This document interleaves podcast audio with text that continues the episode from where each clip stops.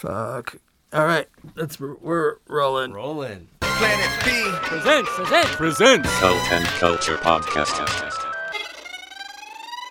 Welcome to episode 18 of the Cult and Culture Podcast. I'm Justin Pearson. This is Luke Hinshaw. This episode features Brian Amalfitano and Tommy Meehan, um, both of Def Club, um, which was an interesting and sort of odd um, thing for me to uh, to to kind of initiate. But um, awesome dudes, awesome guitar players. Great.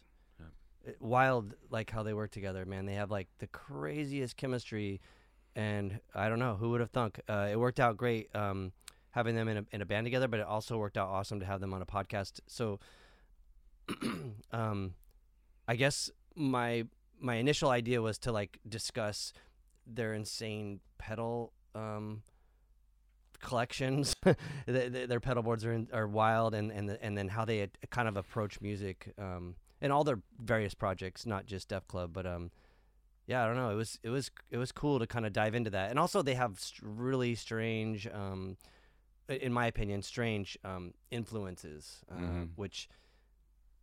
You know, I guess when you know the influences, then you can kind of go like, "Oh, I see where that's coming from." If you didn't know, though, you you Yeah, You you would- wouldn't guess it. And, and also too, I kind of wish I didn't know sometimes. I know. Tommy's is pretty weird. I was like, whoa. But then I got it. yeah. So I mean, also too, the fact that Tommy's been part of scoring really cool cartoons makes a lot of sense as to why he does what he does or how he does what he does. It all kind of seems encompassing. Cool. Okay, so uh, we're gonna we're gonna dive into this uh, this podcast um, and explore these guys' um, guitar technical abilities. Um, so without further ado, here we go.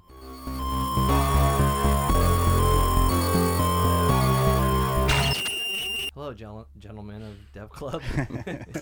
Yo. uh, you, would you like to introduce yourselves and maybe give your um, a brief, relevant background of, of, of each of you, uh, your I don't know, your places in the planet, on the planet, in the universe? I'm Brian Amalfitano. Uh, I used to be in a bunch of bands. Uh, I guess I played in power violence bands and things like that before. I was in Antichrist Demon Core, and uh, I've been playing music for a good couple of decades now, not making money. So yeah, life's good. Oh, so you're a professional. I'm a professional. Yeah, You're I'd like to think money. so. Yeah. you run a record store too, right? I do have a record store. I have a Midnight Hour Records. My brother also has uh, his record store. He's in San Fernando. I'm in San Gabriel Valley, um, and we both played in Antichrist Demon Core. So we sort of started uh, playing sort of punk rock in like early, like 2003, something like that. I think the band started in La Puente, San Gabriel Valley, and it just sort of started with. Uh, you know, backyard shows, punks and cholos and rockers and all that shit. And uh, The cool shit. yeah, the cool shit. You know, when uh, people were playing power violence a lot in our area and sort of uh, Inland Empire, like Riverside, Fontana, you know, a lot of backyard parties and things like that. And everyone on meth. So, Yeah. it, it- you know, it made it, it made it interesting. You know, it was like, uh, you know, let's play everything really fast, but everyone has a short attention span because, you know, they're all tweaked out. so But you your had the- brother's straight edge. He's straight edge, yeah, and I was straight edge till I was about twenty five as well. If So you're not now, you never were. yeah, I know I'm a poser, so you know.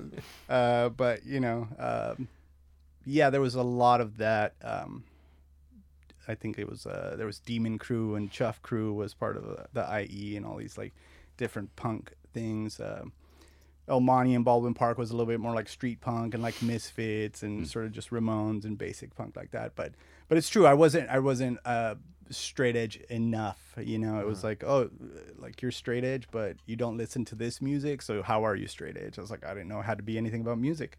Um, so it started with that playing in punk bands, but punk I think was more to me at least just do it yourself or do whatever you like and uh, listen to whatever you like. Real and- punk. Real punk, I think, you know. Um, but most punks at that point, especially in, I guess, junior high and high school, you just sort of, if you don't look a certain way, you know, you don't fit into that. If you're not, you know, dressed, if you're listening to hip hop, you have to dress a certain way. If you're listening to punk, you have to dress a certain way. If you're a raver, and I just kind of didn't fit into any of that, but I liked a little bit of everything. So, But so you grew up in the Inland Empire? No, just sort of playing shows uh, for some San Gabriel Valley. So mostly, I grew up in La Puente, Azusa, Covina, West Covina. We moved around a lot, and then uh, we moved to Argentina. My family's from Argentina, so um, But I- so like for me, I'm sorry because I we live in awesome San Diego and LA is just a big thing for Yeah. us up there, all of it. But I know like Inland Empire was always like the man is the bastard people and and stuff like that. So is that still part of because that scene was pretty that scene was pretty diverse or open to yeah, I think it's just also more. Um, the next generation or something maybe. S- uh, San Gabriel Valley in the Inland Empire was a lot of Latinos, and so it was a lot of diverse music, you know. But you'd have punk, and then you'd go to a quinceañera and you know have norteños and all sorts of different things, and um, so you were exposed to a lot more music. I think you know a lot of oldies, a lot of everything. Yeah. Whereas, uh, Like cholo shit. yeah, Yeah. whereas maybe other areas are more hardcore. I don't think we were as hardcore Yeah. you know, as hard hardcore punk in, in that scene or whatever. And it's, you know, we never really associated with L.A. because L.A. is, was further for us. You know, we would go Oh. to like, we'd take buses, you know, if there was like protests and stuff like that or shows or whatever. But even then, I think we did more like Pomona, you know, go to the Mm. Glass House. And Mm. I think my first show was at the Glass House, and it was uh, Total Chaos and Narcoleptic Youth and Yeah. Litmus Green and like Uh-huh. all these punk things. Yeah, and Totally. and actually my uh, you know my mom uh, my brother went to that show and my mom was like oh uh, you should go in there just in case he gets in a fight or goes into the pit or Oh, goes yeah, in yeah. whatever and i'm like what am i going to do like protect him you know so it was kind of that and it just started from there and then um, we got more into like crust stuff and um dystopia and like sort of weird stuff and and he sort of went you know more power violence and more punk and i went different ways you know i got into like no wave and experimental stuff and you know and i thought like that's still definitely punk. comes out in your your current band. yeah i try to put that a lot into def club you know sort of um, weird chords and weird sounds and glitchy stuff and sort of uh, just things that you you wouldn't expect in punk because it's supposed to be so fast you know and hmm. and so now you're doing fast stuff with your feet as well And sort there's not a lot of time for the like cadence of an effect. pedal. yeah. Usually, you know, if you if you're playing like psychedelic or experimental, you have this drone, or Yeah. you could play a four minute song, seven minute song, whatever, and you have time for these effects. But in our songs, it's like, oh, that that song's a minute long, and how are you going to put all these effects in there and make it, you know, make it sound organic or Yeah. you know natural, you know, to the song, not just like you put a bunch of effects on it for the sake of effects or whatever. So So now that you've just taken up the entire podcast, yeah, yeah. like, how'd you meet this guy? And Tommy, do you want to just roll with it and let us know what you? Because yeah, yeah. Um, how did you you and I meet, Brian? We- we- so def club we we got our first show because of the manx oh yeah, and tommy was in the manx and uh and you guys had done stuff before so yeah, yeah yeah. So Justin and I had met. Um, P- uh, peeing together. oh yeah, the very first time we met, Yeah, we were Cartoon peeing Network. right next to each other. Yeah, Cartoon Network. Justin came in to do um, a voice for this show that I composed music for, um, called Uncle Grandpa, and um, yeah, we wanted to get Justin on. We liked the Locust, so we um, said we should get Justin. That was like a dream come true. But it's funny because we first met. I was like, Yeah. I didn't know who this guy was. Like this metal dude, like peeing, and you're just like, I forgot what you said, but it was pretty awkward. You're like, I love the locust or something like that. I'm like, and my dick is in my hand. It was probably something Yeah. like that. Um, he flushed it for you um, yeah, and then we went into this this recording booth at Cartoon Network, and Yeah. you did your thing, and, and um, I hung out, and it was fun. Yeah, and that's how we met, and kind of um, you you got hip to the Manx at that point. I already my- knew my about the my other Manx, but like never really knew you guys. You know, I mean, Yeah. it was just like this weirdo yeah, thing. yeah, yeah. Um, so I did that band for like ten years, um, uh, and yeah, that's how we met Def Club. So we had this record release show. Um, it was your guys' first show, right? it was our first Yeah. show we We were- played at the bootleg theater rip And you guys were nice enough to let us play. Oh, yeah, we were stoked on it. i think at that point we only had the ep and we only had like five actual songs and we maybe played nine songs that that day and four of them we kind of just bullshitted our way through Yeah. um, which you could maybe tell some of us bullshitted more than others. But uh, and then Tommy had offered to um, start playing with us as a sub. So we were like, you know, if the possibility of, of going on tour arose, uh, we might need other members because we uh, not all of our members could tour for a month or two months. Mm-hmm. People have jobs and you know shit like that. Most of the I think we don't, but the rest Yeah. of the people have jobs. and um, so Tommy started filling in on bass.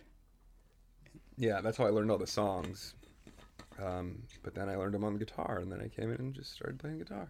So so for me, like it was weird because I went to the rehearsal and you were you were I don't even think you were playing bass actually. I I wasn't you- plugged in. I was yeah, just chilling. But I was like, this guy is the dude. We need him in our band. He's super weird and like, you know, no offense to the other people that we are the person that we don't have in the band, but I, I just thought like this guy is the coolest. Like, let's get him in the band. And so it wasn't.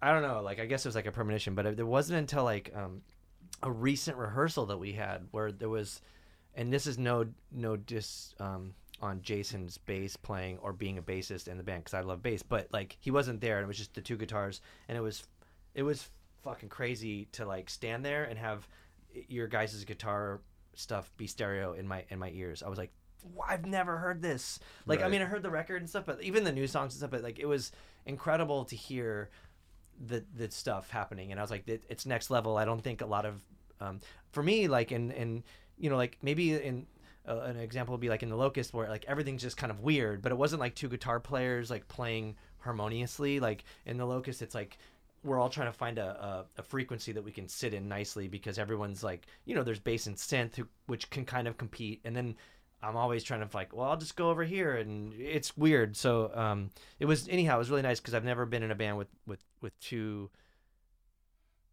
oh no i've been in a band with two guitar players but never with like a ton of effects and stuff and it was just really awesome Mm. to, to hear that and i and i think that um, it made me appreciate you guys even more than I already did. Um, I was just like, there, you could tell that a lot of effort went into bringing the two strange sounds t- together. Yeah. Yeah. Yeah. I think Tommy put in a lot of work.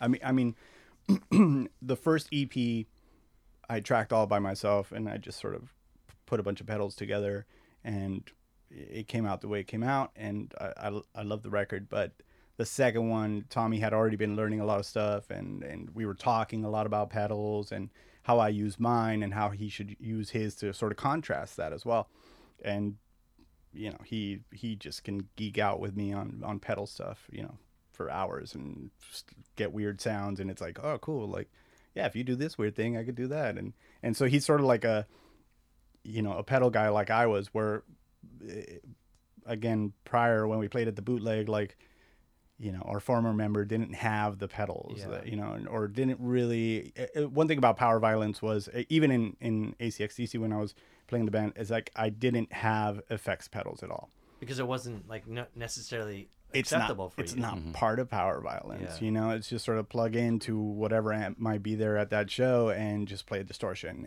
and as fast as you can you Yeah. know it's not even super tight at us you know it's it's not like metal or something where you have to be proficient and Yeah. sort of you know technical it's just play fast and slow down and then play fast again and um but tommy bring brought a lot of precision into def club and a lot of the extension of, of my pedal board and sort of you know complementary things so You're both pedophiles. yeah, yeah. Hopefully, that, that was caught, Hopefully. caught the right way. pedal, pedal files. That's a new T-shirt. Yeah, yeah, yeah. Uh, so that could be our next tour T-shirt probably. Pedal Pedal files. files. Yeah. We have two pedophiles pretty. in our band. Can you pick them? Dancing on the edge there. Uh, I, I can't I can't claim that. I think um, I forgot who called Nick Zinner a pedophile. It had something to do with like um, Nick Cave or something. I don't know. Someone in someone in Nick Cave's band maybe called Nick Zinner a pedophile, and I was like, that is the fucking funniest thing I've ever heard. Um, eh, yeah. So, um, I mean, I don't even know where to start because I, pedals are awesome, and it, like it's such a cool thing that I think a lot of people maybe don't explore that much, you know, and like finding strange sounds because some of the stuff that you guys come up with isn't re- I mean there's melody or there's harmony in, in it but it's not like oh that's that's like a A minor. You're just like what the fuck is that? That sounds like an alarm in in harmony with another alarm or or or you know spaceship in harmony with another one you know a broken one or whatever. So like I I mean where do you start like I guess with your structurally uh? I think I think I mean Tommy knows music a lot better than I do. So, um, So he's the real secret weapon. He is the secret. Yeah, yeah, Yeah. absolutely. You know, uh, be, I mean, uh, there's uh, so there's things I think that move songs. You know, create movement in them. And I was sort of, I always just like rhythm. I started playing bass when I was really young, and it's like I, it was my first instrument, so I focus a lot on rhythm. And when I write with Scott, I try to get just sort of the core out of the way, and then sort of pepper it with uh, effects. And when I was, you know, e- every punk band just plays drop D and plays the one finger thing, and you just move your finger around and just, you know, whatever creates a song. I wish the people listening could see that. Waving your index finger. one one finger moving. Yeah, this is music right here. Yeah. Um, and so I also wanted Def Club to be uh, sort of stand out from everything else that I've done. I didn't want if, if it was going to be power violence, if it was going to be grind, if it was going to be something, it wasn't just going to be the one, you know, power chord moving around. Uh, So I started doing these weird chord shapes, and uh, luckily Tommy knows how to move, you know, his hands quick to like, oh yeah, if you do this, then I could do this, and so we have sort of a um, a language now in Def Club that it's sort of just our sound, Yeah. you know, and um, but it, was it's weird when people are just so used to just playing one way, you know. Every time I sort of join a band, I try to learn what they do, you know, because when I joined ACDC, like I didn't know how to play that fast. I was just playing like in psych rock bands and you know with effects and all these things. And um, Tommy could just nail it. You know, Tommy's like, hey, here's this, and he'll give you you know 50 ideas right away. And I also try to take what he does and go, yeah, yeah, yeah, but maybe just do two or three. That way, it moves the song forward. It does this. It creates melody. Yeah, know. I, I probably have more ADD than anybody in, in the band, maybe, because I always want to be changing stuff even more. And Brian will kind of like when we're landing on my guitar parts, kind of that are meant to complement everything. We kind of got to pull back a lot of times because I'd be like doing too many things, maybe sometimes. Like like too many things, like too many notes, or or like, that, or just different variations on things. Um, but like how did it work in the Manx then for you? Because you know, that was a whole. I don't know. I we could do a whole talk about that all day long. I don't know. or, or was- I mean even like Screaming chicken. and stuff. I mean, I'm not disrespecting those bands. I like those bands, but um. Oh yeah, I don't know anything. I, Screaming chicken. oh, am I not supposed to talk about that? um, oh, you're not in that band. we can cut it out, right? okay, cool. yeah, you gotta cut, make a note. Everybody knows you're in that band. Nobody knows. Nobody I, I, I'm denying it up and down every time. What about in Manx? And then wonder what the guy in Screaming chicken. does. Yeah. It's not you. Why were you bringing that guy? I up? don't know. I don't know what he does. yeah, that's weird. I, I don't know why I even mentioned that band. In the Manx though, like you had um you know I mean it, it didn't seem like fucked up in the ADD kind of way. Like you're just like, "Oh yeah, it's, the whole thing the whole package was weird." Yeah. but- So I mean, gosh, I I I could give you my whole musical history and um and why I ended up doing the Manx and its evolution and the things I was doing before the Manx, which was a lot more like Def Club, um, which was I, this band called Razzle Blaster that I had right before the Manx, and then that kind of fizzled, and I was like, fuck, man, that was it. Just took so much out of me. Um, trying to get like a proper like nasty weirdo band off the ground just trying out tons of members from Craigslist and stuff. So, anyways, um, Yeah, like, there's your there's your downfall right there. oh god, yeah, lots of stuff. So I ended up simplifying things and doing folk punk. So the Manx, I don't know if you guys even know this, but I played banjo, accordion, Yeah. and stand up bass. Yeah. Um, Which I think I. I think I saw you with your modified banjo. It was Oh, a right. guitar, but it had a banjo thing hooked up to it or something. I think maybe one of the times you came saw Yeah. us, I maybe was still playing an acoustic banjo, but we were playing through like synth pedals. No, I saw you play through a guitar, but it Yeah. had banjo That was toward the end. strings yes. or something. And then that evolved into like a weird like five string guitar with with eight string um a fat ass eight string banjo thing. Like the Manx was just a hodgepodge of all kinds of garbage. yeah, Um in a good way, but like garbage is the fact in the fact that you were like experimenting. And It was and very experimental, Yeah. like from from the beginning because I had never played folk music before until the very end because I was composing for electric accordion, stand up bass, five vocals, all this stuff. Um, Wow. So he's a he's a secret weapon. He's yeah. he's a genius. Well, I don't know about that at all because um, so is everybody in this band. um, is how I feel. But so yeah, I don't even know where we are, or where we where we're going right now. Where were we? I don't know. Yeah. But it's funny though because like on the Def Club LP, which I think is fine and it has a couple good songs on it. But I think it wasn't until like we wrote the new EP where I was like, oh, finally we're figuring it out because I, I there's parts of the LP where I'm like. Dude, everybody's just soloing. This is like not acceptable, you know. Mm. Like, and, and when I say everybody, I mean also the drums. Like, it's Mm. just like, dude, what the fuck, man? Like, someone needs to pick a lane, and, Yeah. like, kind of roll with it. Like, maybe but I mean, you can do that. Like, I mean, bands like The Locust or Dillinger Escape Plan, or, or I mean, there's a ton of bands that have just been like, or Fantômas, whatever, just like shit. Right. You're just like, what the fuck is happening Nonstop. constantly? Yeah. You know, like, so, um, not that, yeah, I don't know. I'm not sure. Like, like I was, I, I guess I was just like, we gotta f- figure it out and like reel someone in. Like, everybody can solo, but not at once, you know. And that was kind of like what was happening, I think. Yeah.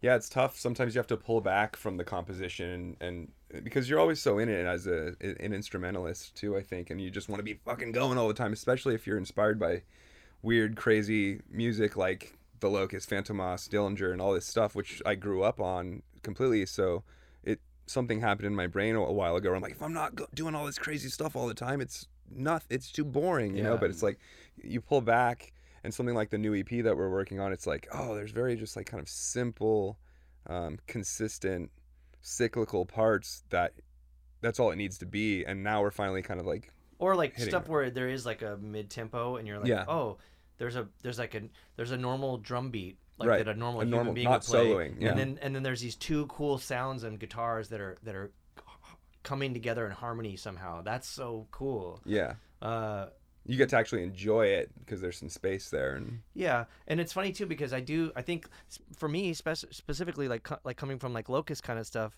I, I do like even with Luke like uh, I will when he'll like make these Planet B songs and and I'll be like oh this sounds crazy and then we'll we'll start fucking with tracks and like he'll layer it with like a gazillion things and I'll, and I'll never know I'll never be like whoa there's like some shit hidden in there that I can't hear until you isolate it Right. and then I'll, I'm like so maybe when you or you are writing you know Luke or or, or you when you guys are writing your your your stuff you're you, you don't you're in it you know where like uh, fresh ears would be like that's cool just stop there Right. you're good and then Yeah. instead you added fucking four other things on top of it and you're like I don't know what happened yeah, And- yeah, I think that happens a lot. Yeah, You I mean yourself that's part of, of the process of even just because Tommy joined us during the LP Mm-hmm. and wrote all his parts, and it was you know basically the beginning of the pandemic and all that shit. And it's like we were trying to learn these songs, or trying to write all these things, and trying to figure out pedals and and build from there. But he has like the perspective of like he wasn't even on the first EP, and he loves the oh, first EP. oh the EP, yeah yeah Mhm. and and that was kind of just like five Right. minutes of just going Yeah. at it like but it, Scott but it and I is very simple in a sense you're like I think that's because I'm a poser and and like uh, you know pop music is like I, I think like no matter what like you you need to have some sort of like hook or something Yeah. that that you enjoy and you can remember and that other people can remember. Because if you're just playing sloppily like anyone could just do anything and make noise you know there has to be a purpose uh, to what you're doing you know or a purpose? What do you mean? Well some people just like they they have feedback during their entire set because they don't know how to manipulate feedback or whatever. Where tommy and i were talking about this actually like the other day where, where we want to have um, organized chaos you mm-hmm. know if you have a, a, a a sense of chaos where you're about to go over the edge but you don't quite go there you know where you're you're pushing people you know you want them to feel like holy shit what's happening uh-huh. right now but you have to be able to replicate that every time you know because If you have control over the chaos, then you're essentially you're a wizard. then it's Yeah. not ta- chaos yeah, yeah. But then it's just tension, right? Is that a better word? Maybe 'Cause Sure, cha- yeah. chaos is like untethered. You're just like, oh, what the fuck's happening, you know? Some, like, sometimes it's chaos, just depending on, on mm-hmm. the sound on the stage. But you know, Yeah. if you can't hear anything else, you know, Well- sometimes we're not actually playing chords; we're just playing the actual pedals. You know, that the, oh yeah, yeah, you know, totally. the effects or, or an oscillator or something weird. You know, Well, what's And- that? Oh, go on. Sorry. or, or like Jason and, and Scott will be basically carrying you know the song while we're doing our thing. You know, Yeah. and we we come back. And But so he- when you come back, people are like, "Oh!" But even know? with Scott though, it's like he, he we got to reel him in because that guy just writes shit that he can't even play later on. You're just like, you wrote that complicated thing, like. but that's why he doesn't like playing the old songs now Yeah, you know yeah. but now it's it's we're going towards i think uh, like you said for the new ep going towards something that is a little bit more um, t- tailored You sure. know, like we're, we're, picking a lane. We're finding a finding or something. Yeah, yeah, absolutely. So Yeah. I don't want to throw either of you guys under the under your own buses because I know, but like your jam, like okay, Tommy, your jam's Gwar, right? And For and, sure. then, and then Brian, your jam's Nirvana. Yeah. So, fuck. I mean, not fuck Gwar, but like Gwar, whatever. but with Nirvana, and I don't, I don't, I think you hate Nirvana, right, Luke? Yeah. So he hates them. I don't hate Nirvana. I I kind of hate like the vocals a, li- a lot, I guess. Um, but I, I like the groove and I, I- like just so you know, I did a lot of Kurt Cobain vocals on this LP, or the EP actually.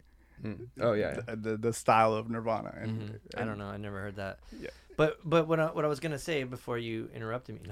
uh, no, but I mean like so like for Nirvana, I think um Jung just walked Yeah. in. um like for for Nirvana stuff, I I, I you know I thought okay it's fine like never mind, it's fine, but it was like when In Utero In came Utero, out, I was like yeah. oh because they had the groove and the hook. But then there was nastiness on it, and I and I thought there's no way that Nirvana could have done that Mm-hmm. record as their their first major album. Like Nirvana, uh, Nevermind had to come out before to get everyone hooked into it, get them all fucking, you know, hooked on the Nirvana train, and then they were like, "Here you We go." do whatever we want. and then they fucked it up, and I think that was a really cool and beautiful thing because there's parts of that record where I'm like, "This sounds like." You know the fucking early Black Dice or something like where you're just like, wow, there's like this feedback is so brutal and like not pleasant in a in a great artistic way, you know. And I think that like I see that in in in your playing a lot. So there's that. But then like with you, it, like Tommy, I don't see like where I don't I don't feel like you're just like check out this kind of like Scumdogs riff, no. you know? Yeah. You know, I mean, well, they're yeah. I mean, But you took a lot from like Buckethead and you know. Yeah, I have you, so you- many- You, play guitar yeah. much better than Def Club allows. um, sure. Um, um, but kind of going back to what Brian was saying earlier about not being punk enough or not being this enough or not being that enough. But he really enjoyed a little bit of everything and kind of drew from all these different places, maybe even unexpected places. That and that's like, you know, that makes up who you are now creatively as an artist. It's very much that same way for me. I mean, like, and again, I can. It's too much to get into, but like, I grew up on my first thing was Kris Kross eh, when I was s- seven or years old or something. That was the first music I ever really heard. My parents didn't listen to music in the house. It was always like sports radio. My mom was at work all the time. I never even heard music really until like Kris Kross. And I was uh, some kid at school had it. I was like, fuck yeah, Kris Kross. And then, and then it was like whatever. I'm not gonna go down the whole thing, but then it was like metal in my teen years. I didn't discover punk until I moved to LA really. So I was like 20 years old working at this place called Skooby's Hot Dogs on Hollywood Boulevard. Everyone there were all these punk kids with tattoos and chains and shit. And and I was like, oh, Oingo Boingo, what is this? Just like Devo, um, Crucifix, Fear. This is the first time I heard this stuff when I was 20, so kind of late to the game because in my teen years it wasn't like hard enough. It was like, what's this punk stuff? It's just kind of like light and kind of. Yeah. But I didn't get it until a little bit later, um, of how like the attitude and how disgusting it could be. Um, so, so that said, yeah, I mean, like, uh, I love Gwar, but like, you know, musically, that's it's just part of. Maybe theatrically, that's like, you know, That a thing the- that I'm trying to bring to the table more with maybe some of the other projects I'm doing. Okay. Um, Yeah, like the one that you're not in. Screaming chicken. yeah, several other projects that I'm not doing. yeah. But I do think there's a lot of things in, in punk rock like a lot of punk rockers won't be like, oh yeah, B52s is punk as fuck, Yeah. you know, Blondie or or Yeah. it's like that's now people look at it and it's like, oh, that's pop music or whatever because it's it's so you know well known. Widely Yeah. accepted. and But stuff, yeah. you know, Talking Heads and like art punk stuff Yeah. and all those things like those are super valid. You I mean, you know, it's not it. really like punk when it's on a car commercial. You're just like, oh, okay, you know. So stuff like Ramones or or or the Sex Pistols don't sound inherently punk now, but but but for the time For the they time. had to start it, you know, and it was. And I do think that Talking Heads and and even like coming back to like like fucking Gwar was definitely punk. I mean, even they mm-hmm. didn't Yeah. sound like punk rock, and Nirvana the same thing. I mean, Nirvana fucked up a lot of things in a cool punk ass way, and I think that was like really important. And and I think that like even with like the stuff that Luke was always like bringing to the table with like elements of hip hop and stuff, I'm like, this is fucking punk. Like Yeah. this shit is. I mean, so- hip hip hop and punk are like the, The most same. valid forms of, of music in the last like three four decades. You know, the most important as far as like, you know anything that's come out recently. g- like game changing or or or or redefining stuff. I think maybe like redefining music. I, I suppose Mm-hmm. Absolutely, you know yeah. for the, those two genres. And, and then yeah because a lot of times when someone's like this isn't punk or that isn't punk it's like but they're referencing shit that really is just like the the quintessential like oh yeah like this is Yeah. supposed to be punk. But it, I like the stuff that's not supposed to be. The hidden shit where you're just like oh yeah that actually is you know because the the the tattoos and the chains and shit like aren't really you know? Right. and I, it's Yeah, funny because the people that are holier than thou it's like i wonder like how many people would say the crucifix aren't punk. You know if you let's say remove them from they were on alter- alternative tentacles like right if they weren't Mm-hmm. on alternative tentacles probably people would have dismissed them forever but that fucking band it, that was a game changer they were the most fucked up punk rock band or, Yeah. you know like whatever so i think that's like a, a, a pretty uh, um, important um, I guess like detail on things like what what really is punk because I think when you start dismissing shit and like trying to be holier than thou then then you're just you already fucked up and you're just you're the poser you're the fuckhead and like you should just Yeah. Yeah, Gatekeepers. gatekeepers. Yeah, and totally. Elitism in punk rock is is a weird, Yeah. yeah, and it's a no go for me. I mean, even for power violence, like I always, I mean, that's just a crazy genre in itself because who coined that term? Eric Wood. And Eric Wood says like the only power violence bands are the ones that I think he rambles off on that Man is a Bastard crossed out split. He says like, he says it's the first time he says like, I think he says like power violence and he says like. Capitalist casualties and crossed. I don't know even know what bands. I can't remember, but he like, and he said that's it, and then it became a thing, and everyone's like, because I I, I constantly was always told like, the locust isn't power violence, the locust isn't grindcore, the locust isn't this, and I'm like, you're right, Yeah. suck a dick. We're not any of that shit, and no, you don't care, or we're all of it, and you're the loser, and it doesn't matter, you know, like because it really doesn't matter, and like I don't want to be this, and I don't want. You know, you guys to be the thing that they said you should be. You know, like at the at the hot dog place or whatever. You know, Yeah. like just do mm-hmm. whatever the fuck you want. Yeah, that's that's the thing I have trouble keeping up with, even in these conversations, is like genres and like this is D beat, but it's not quite like crust enough or whatever. I'm just like I don't even know. I just Yeah. like mm-hmm. all this stuff, and uh, Yeah, like Yeah. Def Club is hardcore, and I'm like, all the other hardcore bands are hardcore, and I don't know what we are. You Yeah. know, like we're we're much weirder.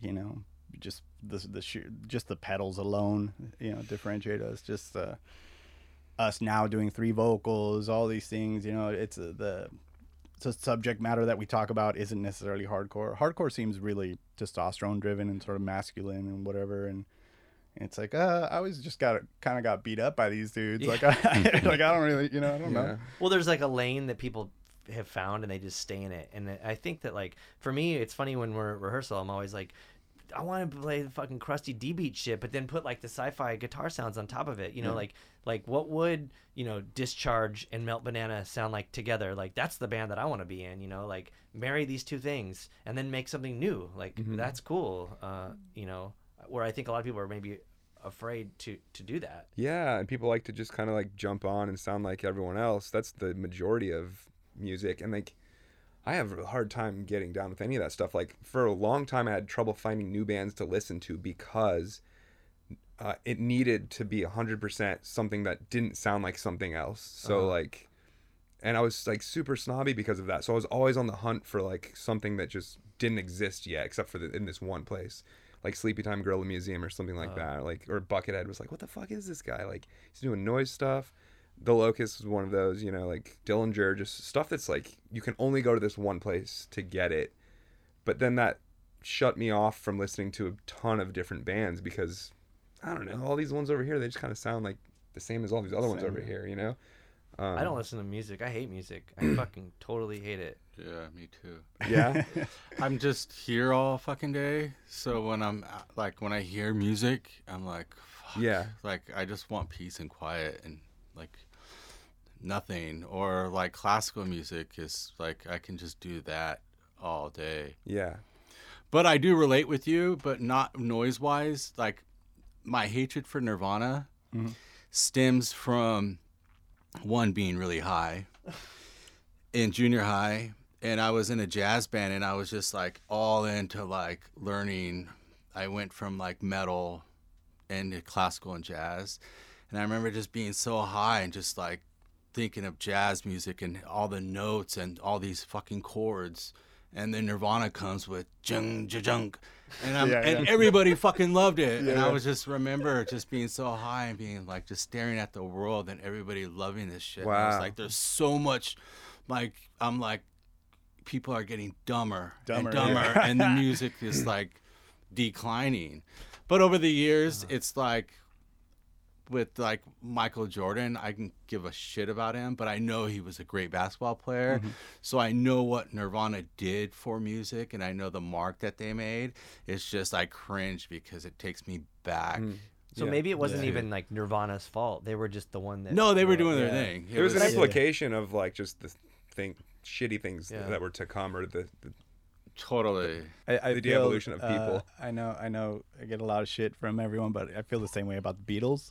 Mm-hmm. I just kind of just never got into them. You know, so we're from Argentina. You know, my parents are from Argentina, and I grew up with like opera, like Luciano Pavar- Mm-hmm. Pavarotti, and and sort of. Uh, Fabulosos Cadillacs and ska and reggae and Lee Scratch Perry and all these like other Uh-huh. other elements everywhere, you know, and and there's so many things musically that you could get into where punk is just one thing and and yeah i love it but i don't listen to it ever when i'm at home you know i'm not ever like like if i'm in a tour van and we're listening to like like they were listening to slipknot the other time that we were coming up and i was just like my brain was just like dude i can't just listen to heavy music all the time you know and uh but Terrible ev- heavy music. yeah.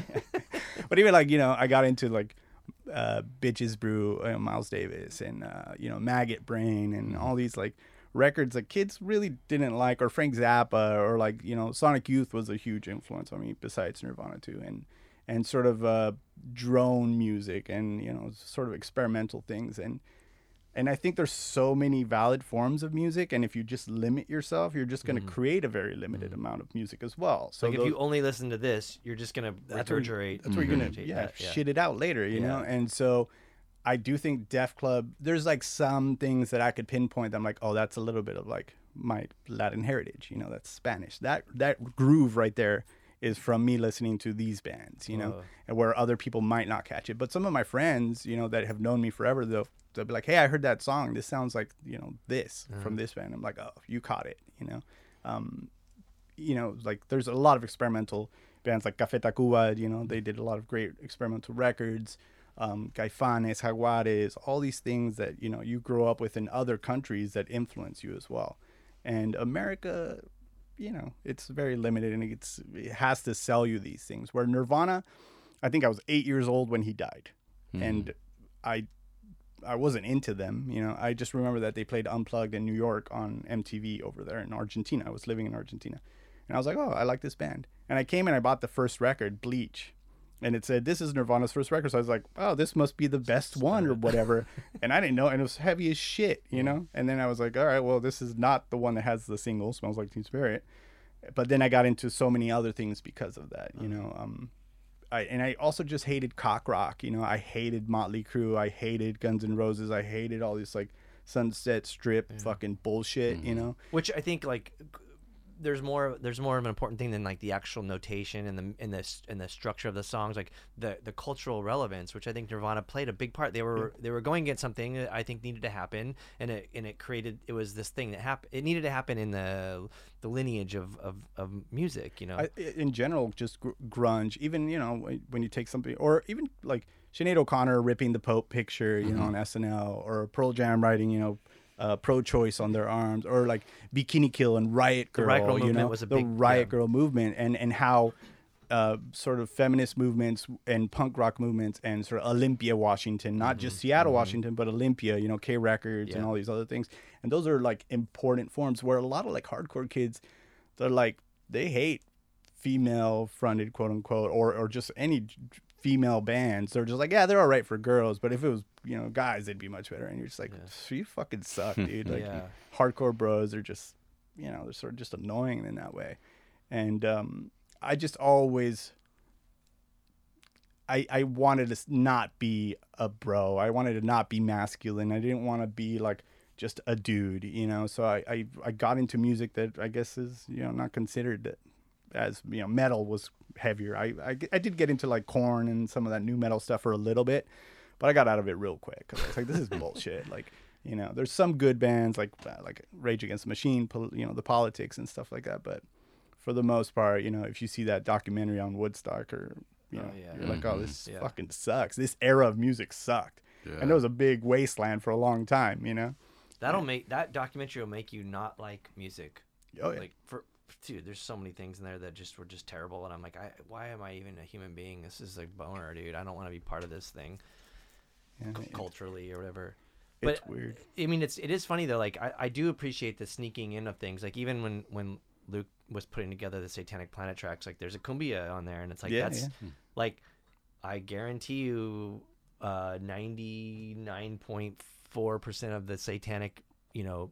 Satanist or whatever, you know, like don't know, like that's cumbia. You know, they're probably just like hail Satan, you know. And there's like a there's like this awesome cumbia. Re- but it, but I think if you take it like uh you know a lot of goth kids like a lot of people let's say like cholo goth right Mm-hmm. you know if if you take cholo goth and and is that a real thing then? Like, or is it? I thought it was just a. well no I mean like- if you just take like no punk rock Latinos mm-hmm. basically uh-huh. you know and and you're like oh yeah like I like Morrissey or The Cure or Bauhaus or Joy Division or whatever and you put that in a Satanic Planet song like I guarantee there's a good amount of Latin people that are listening to that song and going like, "Oh yeah, I, this is a cumbia." You know what I mean? Uh-huh. Like mm-hmm. I'd be able to pick out like this is a cumbia, you know, like or this is a salsa rhythm or this is mm-hmm. whatever. But that's because I grew up with it, you know. Yeah. So I think there's definitely a bunch of kids that are being represented when you throw those things in, you know. Um, even, but I wonder, like, because maybe I mean, uh, not to like date uh, uh, everybody here, but like for I mean, maybe for like Luke and I, like, or I don't know, maybe like when I was growing up, I remember like being able to go to the record store and I would buy, you know, I could buy like um, let's see, like, uh, lard and Bauhaus, and it would be that would make sense, you know, or like. You know what is that like industrial and, and, and like goth? And, and like it just and, and I was a punker with a mohawk. Like that all like makes sense to me. Like but I feel like the younger generation like like people that were like 10 years younger than me like didn't have the sort of ability to do that. It was like you it was everything was like very more like structured and more narrow. Like you had to fit into this like realm of stuff Yeah. do you, do you see that like did you guys see that when you were in, growing up in middle school, everyone the same thing we were talking about. Yeah, it's like if, I I was wearing Doc Martens one time, but I also had like kind of like baggy skater jeans, and some this dude was like, "What what what are you a skater or a rocker?" Like he said that he was like con- visibly confused. why can't over you be both Yeah, yeah. I'm just like I don't know. I just like thought this was cool. but for me growing up skaters and rockers were the it was the yeah, same thing yeah, yeah, yeah. It, I don't know. So there were always these gatekeepers. I don't know. yeah It's confusing, and I, I haven't really expended any uh, energy on ever trying to like adhere to anything. I just kind of do my thing. I, I think now the uh, like kids are more open to it, you know. Uh, Yeah, at- it at- feels that way. at least because of uh, like at the, the record store at midnight hour when kids come in and they buy different things i'm like whoa like you like this old stuff you like this new stuff like but they'll still be jamming on selena and vicente mm-hmm. fernandez and julio iglesias and all these like spanish things that they grew up with because of their parents you know? And I appreciate my parents in, in that respect because you know my mom liked like T Rex and David Bowie and Queen, and my dad was like you know opera and Argentine folk music and stuff like that, and but they let me do my own thing. Except you know then Sergio, my brother, he got into punk and went like started wearing all black and you know crusty stuff and and he got arrested and then my dad took away all our black clothing. Yeah. I was like nope no no more black clothing you guys are gonna get in trouble, and it was like uh, uh, we just got into every every sort of music. I didn't even know music. I would go to Tower Records and buy an album just because of the cover, Cover, yeah. or Yeah. the, the the titles of the songs. Yeah. Totally. And I, I, would bought a lot of bad records that and a lot of when I was bad records, too, for sure. But Tower Records was the jam. You could go there and be like, well, "This is some weird ass shit." Yeah. And like that's cool. I got arrested there too, but Most of my friends did. Yeah, you yeah. did. No, No, you No. didn't get arrested there. no, Oh. no. I got away. I was slick. but you would have. Um, it's funny because uh, like for me, it was a couple things. Like I, I remember you you brought up um, you brought up Total Chaos, right? Mm-hmm. I remember um, my first band Struggle played with them, and I thought they were cool looking. You know, I thought they were fine. Like they were fine or whatever. I think I had one of their records, and I was like, I was like, they're cool. Like they're they're punks. And I went to this um, there was this Long Beach anarchist convention at the at the college, like at, like Long Beach. I don't know what it was, the university right there by the start of the freeway, like that, that college. And um, you know it was like all these classes and you could go learn about like anarchism and, and feminism and animal rights all the all the important things that i think i was 16 i guess that i needed to learn. And i remember like going to the classes and like cool like this is like i'm gonna learn these things. I'm gonna like talk to these people and like and educate myself. And and total chaos showed up the the singer i forgot his name you know and he looked cool as fuck, you know, like spiked hair and uh, whatever. And uh, he was like talking some shit to one of his bandmates, and and they they like kicked him, and they're like talking, you know, like whatever. He's and like the dude started crying and shit, and it was like fuck you, and I was like, man, that- like I was like, punk is dead, you know, like this is like this is some bullshit and and, I- and it was it was really important to like to be able to see these people that were that were that were my I don't want to say my peers but they were like you know they were like a bit older than me and they were the people that were kind of like like th- he was very popular and I was like he's a fucking moron. Like mm-hmm. Yeah, yeah. I'm gonna do my thing and and like not that I'm cooler or whatever but I you know it was like it was really I really needed to see that happen this guy get embarrassed mm. because then I could say like oh because my my other friends like born against and downcast and stuff like they're the real punks. They're the ones that i can like totally relate to and respect and that are respectable human beings. They're not a fucking joke you know? They're not like a commodity and that was the cool thing you know they didn't look like they didn't yeah like Street you know sam shit, yeah. like didn't look as cool as the guy from total chaos but like sam mcpheeters is fucking awesome like and you can't there's there's like there's no competition. The other guy's a chump you know? Like there it is. Like i, I already figured it out. Like at 16 and i was like so grateful for for that you know? So i don't know those lessons are are important i think where you can like almost like destroy what you're supposed to look at as an idol or or, or something you know Yeah. um just sort of staying true to yourself. Um, the longevity factor, also. If you play in, in bands long enough, then you're uh, you're like, all right, well, at least I'm I'm in it, and I'm you know you're not making money, you're not in it for this, but you have to do it, and you know all those kids that like you know called you names or whatever, or like you know beat you up is like, oh, what are they doing? They got nine to five jobs and they're doing bullshit, you know, like. Sucks for you drinking Bud Light at home, dude. Like I don't know, you know. but but also like I think on a cultural relevant level, like because I remember like I remember being out. I'm- fuck, I forgot how. I, I, I was probably thirteen or fourteen. I went to see. Um, I mean, this is the craziest time. I remember like I went to see the Texas Chainsaw Massacre three in the movie theater with my friend Jose Palafox.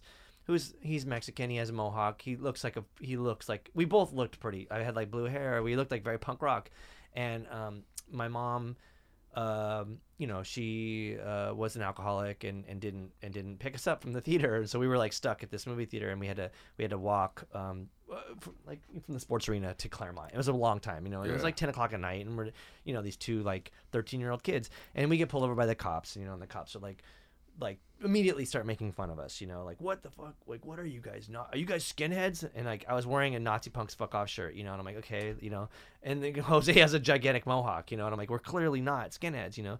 What are you guys fags? And I'm like, well, I mean, I guess you could call us that. I mean, that that would be like the, the obvious thing didn't say like we're straight or what, you know, like whatever. But we did say we fucking hate Nazis, you know, like Right. put two and two together and so I, I but I but I started figuring out like the the the like cultural relevance of, of punk rock you know and punk. And that was a that was an important lesson as well like to, to go like um you know against stereotypes and norms and, and, and authority figures and, and things like that which which I think were were important to learn and and and then try to like find the nuances of uh, navigating through life with, with those things musically or or just culturally you know. So yeah i don't know. That was a, that was a that was a those are weird ones. But you mentioned fear. I think that was a really good a good that's a great example too because they are kind of like almost like the quintessential punk band because of the the like nastiness. Yeah. but if you listen to their records they're so fucking tight. Mm, they, yeah. they have like a lot of jazz shit. Like they're way they're kind of like the dead kennedys where you're like dude dead kennedys were really talented. Like Yeah. they weren't just dicking around like I don't know what's a band that just like did, you know I mean no offense but like Ramones weren't like that Yeah. technically proficient or or or like Minor Threat wasn't like that you know but when you look at like Dead Kennedys or or or or, or Fear or something where you're like dude the musicianship is intense And they're doing interesting stuff too that you don't hear from any- other bands. but so, did they get yeah. I, I wonder if people were like Jello you're not a punk you know you're like what the fuck you know like you can't like maybe it was different then you know maybe you could get away with get get away with it I guess at that point but I wonder if other genres of music have that. You know, I wonder if hip hop, where people are like, "You're not hip hop," or "You're not this," you know. Like, I- I think it. Uh, I think all music probably does. It's just the snobs Yeah. who, like you said, who try to define it. Once you define it, then you're kind of like, uh, That's where you like I up. would get it if I if it was like country and he'd be like, yeah, that's not hip hop. Yeah, fucking of course it's not hip hop. But I don't know. But now they did that. What's his name? Did was it Little Nas Lil X? Nas Is Oh it- yeah, yeah. Country Road. and it blew up. Yeah, yeah. I mean, but that was, and I don't really like that music, but I think like, damn, man, that's the. I'm, I'm glad that guy Oh. did it. Like, that's cool. Like, Yeah. that needed to happen. I think it depends in every every genre. I mean, hip hop too. It's like you have like conscious hip hop, you have experimental hip hop, industrial hip hop. You mm-hmm. have, so you could still fit into like these little weird things. Like I always like Saul Williams as a lyricist more. I like Kool Keith because he was weird. You know, Doctor Octagon, all these like weirdo takes on hip hop. You uh-huh. know, and it's like, oh, that's that's a lot of fun. You know, and I think it's more like there's punk, hip hop. I think the only style that people fans don't budge is probably metal. Yeah. Like Oh, metal yeah. fans are true to metal, and if you fucking stray away, you're a faggot. yeah, yeah, yeah. Like, yeah, they get real fuck uppity about it. yeah, Well, Wow. then that's weird too, because like, how do you feel about Gwar? Because that's metal, and they, they, I mean, I wonder how they navigate in their in their careers. I don't know. you They're one in a million. You know, like they're Yeah. they're the only ones doing exactly that particular brand, and then Yeah. coming with Ghoul. But Ghoul is completely derivative of Gwar. Oh, sure, sure, yeah. yeah. Um, But they were friends, right? They were like, yeah, for sure. I they mean, did they did the the costumes for Gwar, and then they started Ghoul. Yeah, Uh, I don't know Or if that's like true. that, I know Gwar has their own slave pit, and they do whatever. Yeah. yeah, yeah. Um, but Gwar, I mean, Oderus, Dave Brockie was such a smart lyricist. I don't know if you guys are familiar with his stuff, really. Like, but there's like the satire. The it- satire. it's sure. so hilarious and depraved and meant to throw America's bullshit back in its own face and it works every time and pisses people off and makes people think about all these issues from A to Z, you know. Yeah, like, yeah. Yeah. Uh, that was another thing too. Is I saw Gwar in in Tijuana when I was um, like around fourteen, I guess, or fifteen. And I remember um, there was this place Iguanas, and there was Mm-hmm. always neo Nazis there, and it was crazy that these skinheads would show up there. And um, I don't know how I don't know if it was like part of Gwar's like thing that they always did, or that like or like that Nazi skinheads were showing up at their shows. Oh. But so you know, for one, we're in Mexico, and they were like they were not they were Nazis. They had swastikas on their shirts and shit like that, and they were sieg heiling, you know. And so part of the Gwar like shtick for this set was they brought out this skinhead, and he was sieg heiling, and he had Yeah. pink suspenders. Yeah, yeah. Do- so you know about that? Yeah. Th- yeah, they do that. Yeah. it was fucking awesome. Yeah, and then they chop off his head or yeah, whatever, yeah. because he was gay. Oh, oh, And oh! I don't remember. I Yeah. know I've seen that, but Well, I've so the skinhead comes out and he's like sieg heiling, and all the skinheads are sieg heiling, and they're like, "Fuck yeah!" And and then so they're like, eh, I don't know which which guy, the main guy in Gwar, was like, "Wait a minute, he's a fag or he's gay," yeah. and they chopped his head off. And then the neo Nazis in the crowd were bummed, Right. and it wasn't that Gwar was like homophobic; they were just trying to fuck with these shitheads, and they did a great job because I watched all of them just get bummed and get super violent. Yeah. You know, I mean, that might have not been the um what they were trying to go for, but like I just think they wanted to. Yeah.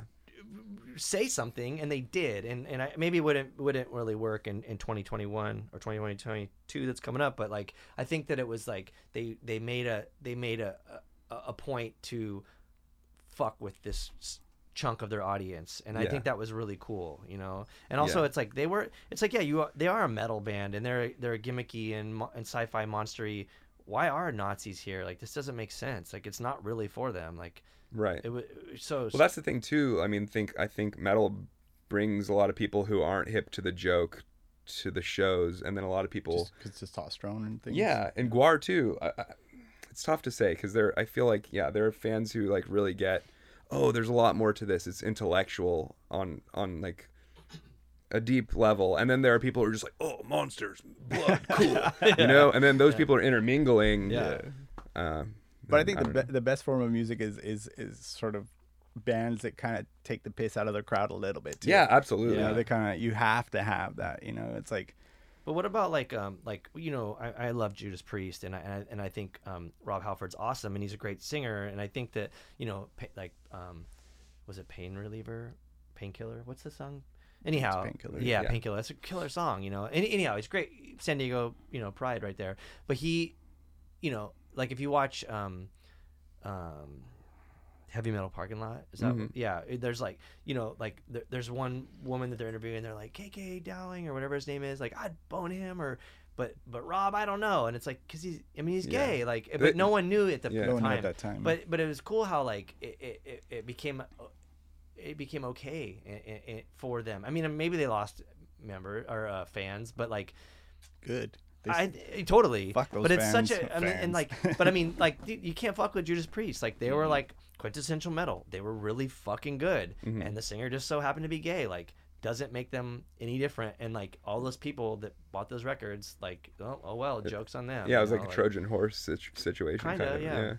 There's a lot of that asshole shit though. I mean, they're like, oh, yeah, or with politics especially, like, oh, musicians shouldn't be political. It's like punk rock shouldn't. And you're like, what the fuck are Yeah. you talking about? Yeah. Like, have you read those, you know, Rage Against the Machine lyrics? Everything. They like, you know, you see Tom Morello talk shit Oh, like, yeah. "Hey, do you not know what this band is about? Yeah. You know, and and even in punk rock, like you have now conservative punk or you know, sort of like that that whole MAGA punk shit, and you're like, What? how's this punk rock? That's a real. That's a real thing. just cons- yeah how they basically they it's sort of like libertarian punk shit Uh. where they're like we get to say whatever the fuck we want because this is truly punk rock. It's sort of like gg Uh, allin type of shit. Like if you come to my shows i'm gonna you know rape you and shit on you and do whatever i want because this is the real Uh-huh. punk rock. And you're like maybe i'm not punk rock man. You know maybe i don't want those things to happen to other people you know? And uh you know or just in general, you know, hardcore kids that are offended when you're like, hey, we should have a safe space for people. You know, I'm, I'm fully for the whole bikini kill, like, you know, girls to the front. Like, you, you should be able to have a safe space and not have a bunch of people, Yeah. you know, bust your shit or like, you know, molest you or do all these things. It's it's fucked But up. But Gigi and- Allin is. I mean, like sure, yeah. that's a different ex- like, because like you know I feel like that was like even like I wouldn't even say it was like nihilism. It's like that was that Gigi had to happen for the sake of cult whatever kind of culture you Yeah, know they just but i mean like the- you didn't go there you're like okay wait a minute like there might be nazis there you just like go there and you're like i'm gonna have to just not get someone's human shit on me you know? yeah, like i don't care if there's a fucking nazi. Like Right, yeah and there right. are a bunch of nazis but like i just don't want to get someone's poop on me Yeah. know? that was like the most important thing. And, and i think that i think that was like a, a, a, an interesting thing and it wasn't that he was like you know like Gigi wasn't homophobic you know? He fucked his brother and shit you know? Like that's just it's like yeah whatever. You got you got that going for you. So i i wonder like the the maga stuff or whatever you're saying like i you know it just it just seems like a bunch of fucking asshole white people Yeah, they think that they have, they should have the ability to offend everyone with whatever lyrics they say, and it's like, no, you're just you're borderline, like you know, it's like Burzum or like you know, like sort of black metal Nazis, you know, Yeah. and you're just like, this is fucking whack, dude. Mm-hmm. Like I don't know what's happening right now, you know. It's like, but then again, you you you know, are you supposed to take any of this music seriously? Yeah. You know, like or, or skrewdriver it's like oh yeah you Yeah. guys are all playing like rhythm and blues and Yeah. you know like I mean, and everyone, you know, people that even defend Skrewdriver, they're like, well, the first record when they weren't racist is, you're like, that shit is even worse. You know, like the racist stuff at least was funny. uh, I, I think like that was a joke of a band too, and uh, it ended well. You know, the singer was decapitated. You can't fucking, you can't beat that. you know, so I don't know. hopefully, you know, I think I think you said it, or or some one of the things said about Def Club was like at least offend someone or do something, you know, like Yeah. at least get an, an emotion out of someone, you know. Oh yeah, if you don't Um, yeah, apathy lost, Yeah. and you're like, oh yeah, that's, that one's all right. you know? indifference of everything, and that's what I feel about most music. It's like indifference. I mean, I do love a lot of music, a lot of underground music, and I think music is still very healthy, even though YouTube and Spotify and all these things exist, where you know people are fed all this music, but you could find it a lot easier now than when we had to go to a record store and just look at song Oh, titles yeah. or whatever. You know, um, we're just maybe a lot more picky now or something. I'm not- Spoiled? I'm not, really picky now. I like a lot of music. I don't know. Yeah, it just depends. I, I don't like m- m- you know anything. I, I just listen to NPR. I don't I don't get to listen to anything either. Luke, like kind of like you were saying, it's like I do music stuff all day long, Mm-hmm. and then at the end of it, I'm just like I can't like digest anymore right now. Yeah, Uh, so I need to take a break pretty much. even with like TV, I'll find myself analyzing the music like on Yeah, a commercial, and I'm totally. like, motherfucker. Just chill for like, oh, that's that chord, or look at that rhythm, and I'm like, oh, Same. just turn this shit off. Yeah, yeah. I know. It's like constantly working. Yeah. Fuck. But I think also like things like um, Netflix and all these things have made me dumber, and so I just when I used to be, uh, you know, not only did I listen to weird music, like I would read William Burroughs and you know watch weird art house films, and I think that inspired me to be a weirdo more and to write weirdo shit, and and it sort of translates still, where like. I feel like I should read a lot more now than I've been reading. You know, it would Yeah. it would probably influence influence us in different ways for how we create things. And- Oh, so you're saying you spend too much time watching stuff? I do now. Yeah, and it, it's it's made it that I'm really lazy, and so I'm trying to consciously change that. You know, and maybe that'll make Def Club a little bit even weirder. But who knows? You know, or we'll just let Tommy write the next album. We could do that too. I, I find myself doing the same thing. I kind of just like zone out after because I'm al- we're working all day long on like me, this band, that band, uh, record label or shop, whatever. And then it's just like I just want to like chill out and just like zone out, put something on, even if it's a movie I've seen eight million times. That's Yeah. preferable because it's like oh, this is just keeping me company. It's like an old friend, and I can just like de- decompress for a minute. So reading, the idea of like reading or exercising after a long day of all this stuff is like fuck. It's a whole thing to like muster up the courage to do. Um, Because you have to be engaged. yeah, exactly. Because usually I'll, I'll wrap up work from it'll be like from when I wake up until like two a.m. or something, and I'll just be like, oh god, I just like, where am I right now? Frazzled. Um, but I haven't same thing. I haven't been reading, and I think that's like largely in part of like my lifestyle of just like having so many projects lately. Yeah, it's overwhelming, Yeah, but worth it ultimately. I think you know, like we're still doing what we want to do, and yeah. We were talking about that on the way here. It's like it's tough being super ambitious. and super lazy. yeah, Yeah. I'm a you know ambitious procrastinator. It's, mm-hmm. I, it's the man, I'm gonna say like I do not. I would never tag you either of you guys. Well, Tommy, there's no way I'd say you're lazy. But Brian, I would never say you're lazy, like ever.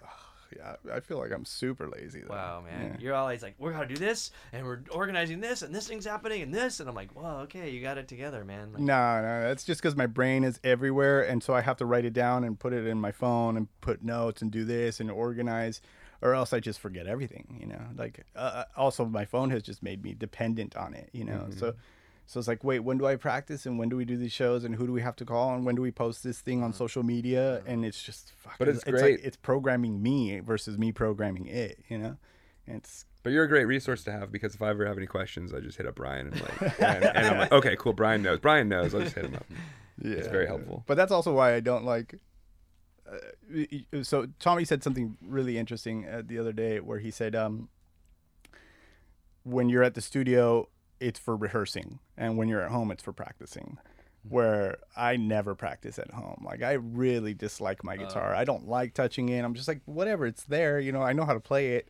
But like if I'm not playing with pedals or like playing in a live setting with other members and sort of hmm. you know, with the drummer or something, I almost never touch it. And that's then I get to rehearsal and I'm like, what was that part? Mm-hmm. Where Tommy doesn't do that. Tommy rehe practices at home, and when he gets to rehearsal, he's like, I know all my parts. wow. And so, so it's it's you know, yeah, It's he's beneficial. It's beneficial. it helps yeah. everyone else in the band too, because then they don't have to worry about you learning your part on the spot and all that stuff. It's just like logistics. It's just everyone doesn't have time. Do you want to join the Locust? Because I am. You, we're- you're having that trouble. We are going through. We go through that every time we get together. We're like, oh yeah. what the fuck? What's You that know? part? Yeah. Yeah, it's just go over it uh, before you come to practice for an hour, and then come and you got you'll you'll have But it. some of us don't have the hour. I know. You got to make the hour. it's like making time to read. I got to pee so bad. Okay. Is there a place to go? Yeah, you should pee, and we could just stop right now, and you could just pee. And That's a great ending. Great. Um, Um, yeah, that's. We'll just end it right there. Thanks. Um, yeah. yeah. yeah, thank you guys for having us. Yeah, thank you. All right, there it is. Go pee. Okay, I really got to go. I've had to go for a while.